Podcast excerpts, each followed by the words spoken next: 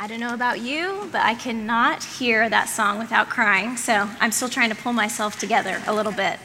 Um, but what an honor it is to be here this morning. As someone who has sat out there with you for the last six and a half years, it feels a little surreal to be standing up here.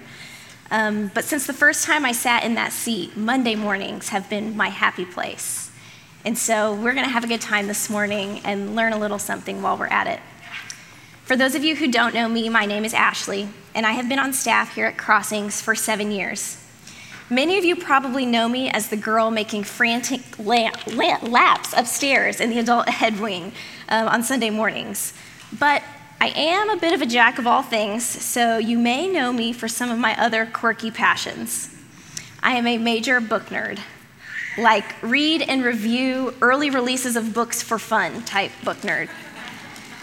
I am 110% athletically challenged, but I have also somehow walked 440 miles in hopes of finding a cure for breast cancer. I've sent over 125,000 Christmas cards to veterans all over the country in the last decade. I only wanted one child, but somehow ended up with four. I um, drive a Suburban because of those four children, purely out of necessity, not because I think it makes me look cool. If you're wearing an elephant bracelet this morning, I made that. And I really love these shoes. I may also have them in pink. But that's probably all you need to know about me. As you know, we're knee deep in a study on the fruit of the Spirit. And today I'm going to share with you about patience and gentleness. How many of you just inwardly groaned a little bit? Um, how many of you have heard someone say, or even been the one to say, oh, you should never pray for patience? You guys, when did we start disavowing one of the fruit? Why have we turned patience into a Christian dirty word? I think before we dive into why we so desperately need to cultivate this fruit in our lives, we need to start by tearing down this idea that it's one we'd rather do without. Why is it on this beautiful list of nourishing fruit we think that patience might be sour instead of sweet? I think it's because we know that in order to display the patience of the Lord, that we must be put in a situation that feels a little like hot water, that feels a little like tension, that feels a little uncomfortable. And we don't like uncomfortable because we like control. We want to hang on to it for just a bit longer because we think that control brings comfort. But don't we know better? Still, we find ourselves actively praying for those other fruit, but somehow leaving out patience. Can I let you in on a little secret? They're all intertwined as one. It's the fruit of the Spirit, not the fruits. They all come from the same vine and we are only as mature as our least developed fruit. So, as we get started today, here's my disclaimer patience does not have to be a fruit that we fear. Hang with me and allow the Lord to show you something new about patience and gentleness today. Remember when I said I had four kids? After having my son, I never wanted more children. I would tell anyone that listened that I was a one and done mom. And some of you are nodding or laughing because I have looked you dead in the eye and said that exact phrase. But three years ago, God called my husband and I to be foster parents. And we said yes. So for the last two years and 10 months, I have been a foster mom to the most wonderful set of siblings. And as you may know, the goal of foster care is to return children to their families.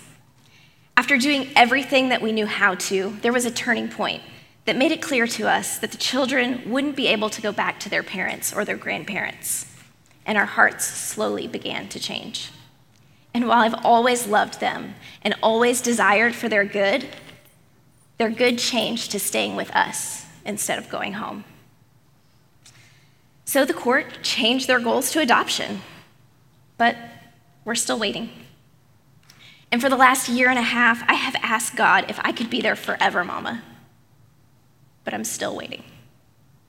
For months, my daughter has asked me when she can change her last name. but she's still waiting. And next week, six strangers will decide the fate of our two oldest foster children. And we're still waiting on that day for the third. Do you want to know the truth? I am downright tired of waiting. I'm tired of praying the same prayers. I'm tired of wrestling with the what ifs or the how will I's. But in my utter weakness, He is strong. Actually, He's downright shown off in my life since my husband and I have taken the plunge into foster care. I tell you this because even in someone like me, a type A control freak, mom of one who hates to wait, God can cultivate his fruit if we let him, even patience. So today we're going to answer three questions about this often disdained fruit. Where does it come from? How do we cultivate it? And why do we want it? If you've got your Bibles with you, open them with me to Ephesians chapter 4.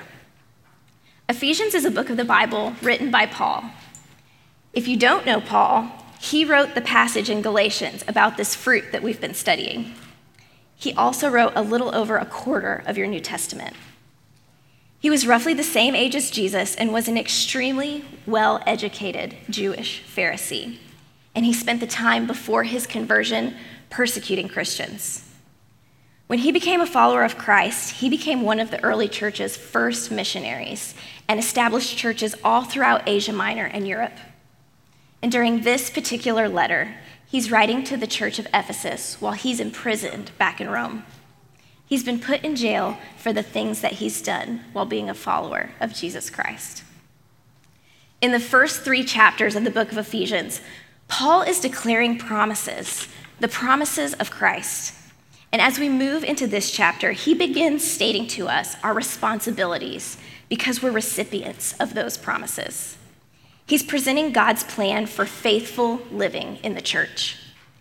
Ephesians has been referred to as the adoption book, and that irony is not lost on me. Think of it this way as Christians, we have been adopted into God's family. We get to change our last name we get all of these wonderful gifts because we are a member of His family. But this family has expectations too family rules, if you will. So let's start in verse 1. As a prisoner for the Lord, then I urge you to live a life worthy of the calling you have received. Be completely humble and gentle. Be patient, bearing with one another in love. Make every effort to keep the unity of the Spirit through the bond of peace. Paul commands us right from the get go to produce some fruit, words that you're familiar with if you've been paying attention the last few weeks. He tells us to be patient. But what is patience? We know it's a fruit of the Spirit, something God gives us. But what does it look like? Patience is not something we do, it's something we are. And in order for that to really make sense, I think we need to look closely at where it comes from. Patience is, first and foremost, the steadfastness of the Lord. It's an attribute that He extends to us when we are abiding in Him. I mean, how patient must the Lord be to deal with us, right? And He so graciously gives us that gift. Steadfastness is the quality of being resolutely or dutifully firm and unwavering. The Lord is unwavering. Paul says in verse 1 to live a life worthy of the calling you have received. Worthy. In our world today, we often see someone who is worthy as someone who's important, someone who's notable, someone who earned their seat at the table. But this is not the type of worthiness that Paul is talking about here. Our worth in Christ is freely given. I love the definition of worthy in the Oxford Dictionary. Worthy is having qualities or abilities that merit recognition. Is that not what fruit is? Qualities that merit recognition. Because let me tell you, if you go out into the world and you display the Lord's patience, the Lord's gentleness, the Lord's love, you're going to get recognition. Those things only come from the vine, and those things are light in the darkness. The word calling in this phrase literally means an invitation. God has invited us to be a part of the family. Remember, we get to change our last name. In accepting this gift, the invitation, you can now choose to dwell with the King. You've been grafted into his family, and members of his family bear his fruit. They look like him. You can tell that they're of the same DNA. Patience is not something we do, it's something we are. Patience is the steadfastness of the Lord, and that same patience lives in you and in me. It can't be manufactured or faked or mustered up by our own will. Only He can bestow such a gift. But He wants us to utilize it, to cultivate it. So, what does patience look like in our lives as humans? How do we tap into the gift? How do we grow it and nourish it? Patience ripens during long suffering and trials. Long suffering is having or showing patience in spite of troubles especially those caused by other people. Other people. Like Adam and Eve, when sin entered the world, so did suffering. Don't worry, I heard the collective groan. I understand that we don't like this idea of suffering. It's hard, but don't stop listening here. Hang with me for just a few. Paul starts out this chapter with as a prisoner for the Lord. Why does he do that? To let them know that he is suffering too. And despite it all, he's still serving the Lord. He's giving him all of the glory, and he is still asking us to produce God's fruit.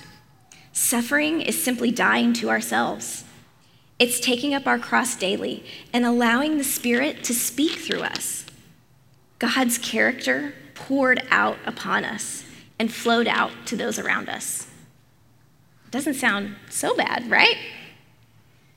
Suffering is a daily and hourly, a minute by minute choice to allow our comfort to take a back seat to the will of God. Patience isn't something we decide to deploy when it best suits us. It's a continual choice to obey the will of God.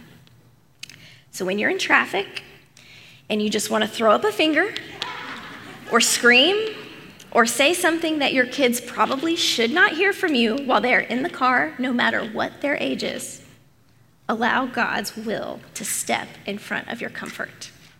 Let your flesh take a back seat to the Spirit of the Lord. Suffering can be as simple as that.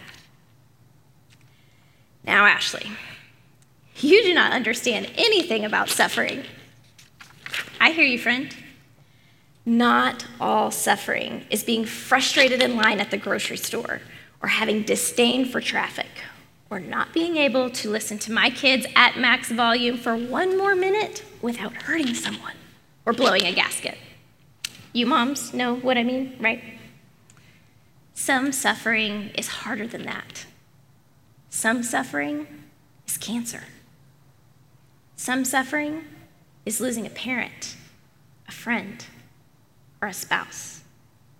It's losing a child. It's not being able to pay your bills. It's addiction. It's abuse. It's watching your children struggle because they're different. It's wondering if this is the day that DHS is going to change their mind and take my babies away. Suffering is walking through really dark places. And God allows that suffering. But why? Why does He allow us to suffer in both big and small ways? I wish I had a simple answer. But the oversimplified one is this for His glory, for His will to be done, for His Spirit to be poured out upon us in order that it may touch someone around us for the nourishment that comes only from Him when we abide. Because whether you are splashing in puddles or drowning in the depths of the ocean, the mission never changes. No matter where we are in our story on this earth, we are to shine brightly for Christ. The world will know him by our love, by our fruit that is produced in suffering, because suffering provides us an opportunity to learn patience, to abide. And as we pour out his love into the world, surely he is with us, even in our sufferings, even at our lowest, even when we doubt even when you get a phone call that says the newborn that just arrived from the hospital is leaving your care after only five days. Living the high of bringing a precious baby girl into your home only to have her ripped away at one week old. Will I ever see her again? Will she ever know her siblings? Will she be safe? I didn't know. But women in this very room were the hands and feet of Jesus. They showed up. They brought me food. They made me eat it. they did not care about the state of my home, they cared about the state of my heart. They prayed for her protection and for my quickly crumbling world. They came because they knew what it was like to sit in suffering. And the next day, a white car came and took away the baby that had already taken my heart. It was one of my darkest days. The staff of this incredible church gifted me this We won't let you drown. When you are in the depths of the sea of suffering, you better be clinging to the vine like a life raft in the moment, you will feel helpless and scared and confused, but hang on. Wait. Trust. Because when you reach the shore, that is when you see what all the water was for. It was watering the fruit. And it took a month that felt more like 10 years, but I got to see the shore this side of heaven. As we were headed to Tulsa one day to pick up her siblings from a visit, my phone rang, and it was the caseworker. Did you bring an extra car seat? She asked. How do you feel about picking up three kids today instead of two? We're scrambling to get the judge's signature before 5 p.m., but she can't stay here. She's not safe. And so our sweet Nora came home again, for now. Why do we want patience? Maybe you're thinking, I was kind of on board when it sounded like a gift, but some of that suffering seems really scary. It is. But our God is not a God of fear, He is a God of love. And what Satan and his companion sin have put into the world to scare us can always be turned to love by our good God. That is why our relationship with the Lord is strengthened in trials and in suffering. Why else would God tell us in James 1 to consider it pure joy, my brothers and sisters, whenever you face trials of many kinds? If we read to verses 3 and 4, we see, because you know that the testing of your faith produces perseverance. Let perseverance finish its work, so that you may be mature and complete, not lacking anything. When we dwell with Him and cling to Him in our suffering, we can't help but be changed. We can't help but be different. And that's something we can't keep to ourselves. We want patience because patience allows endurance in community. Endurance is the power of persisting through an unpleasant or difficult situation without giving way. Perseverance, standing firm, remaining in Him.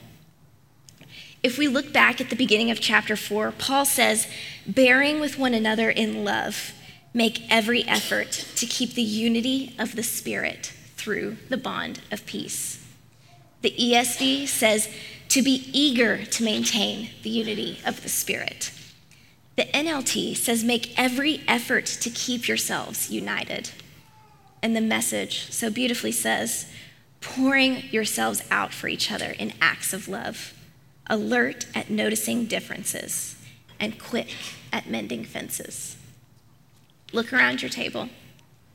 Is that the kind of community you have with the people sitting next to you? What about the people you see across the room on Sunday mornings? Those you interact with during your week at work? Those within the very walls of your home? If we continue reading through verse 6, Paul keeps talking about unity. There is one body and one spirit, just as you were called to one hope when you were called, one Lord one faith, one baptism, one God and Father of all, who is over all and through all and in all. In this passage, Paul is specifically talking about unity in the church. We must make every effort to remain united. Not a little C church like Crossings, but a big C, global church, all who profess the resurrected Jesus as Lord. We must bind ourselves together pouring ourselves out for each other in acts of love, and being quick to mend fences. Do you think that if we worked as hard as Paul asks us to in this passage, that the world might look a little different? That society might have a different narrative about the church? How do we remain focused on a posture of unity? Let's look at our passage. What does Paul say? Be completely humble and gentle. Be patient. See, patience and gentleness go hand in hand. To be gentle is to be patient.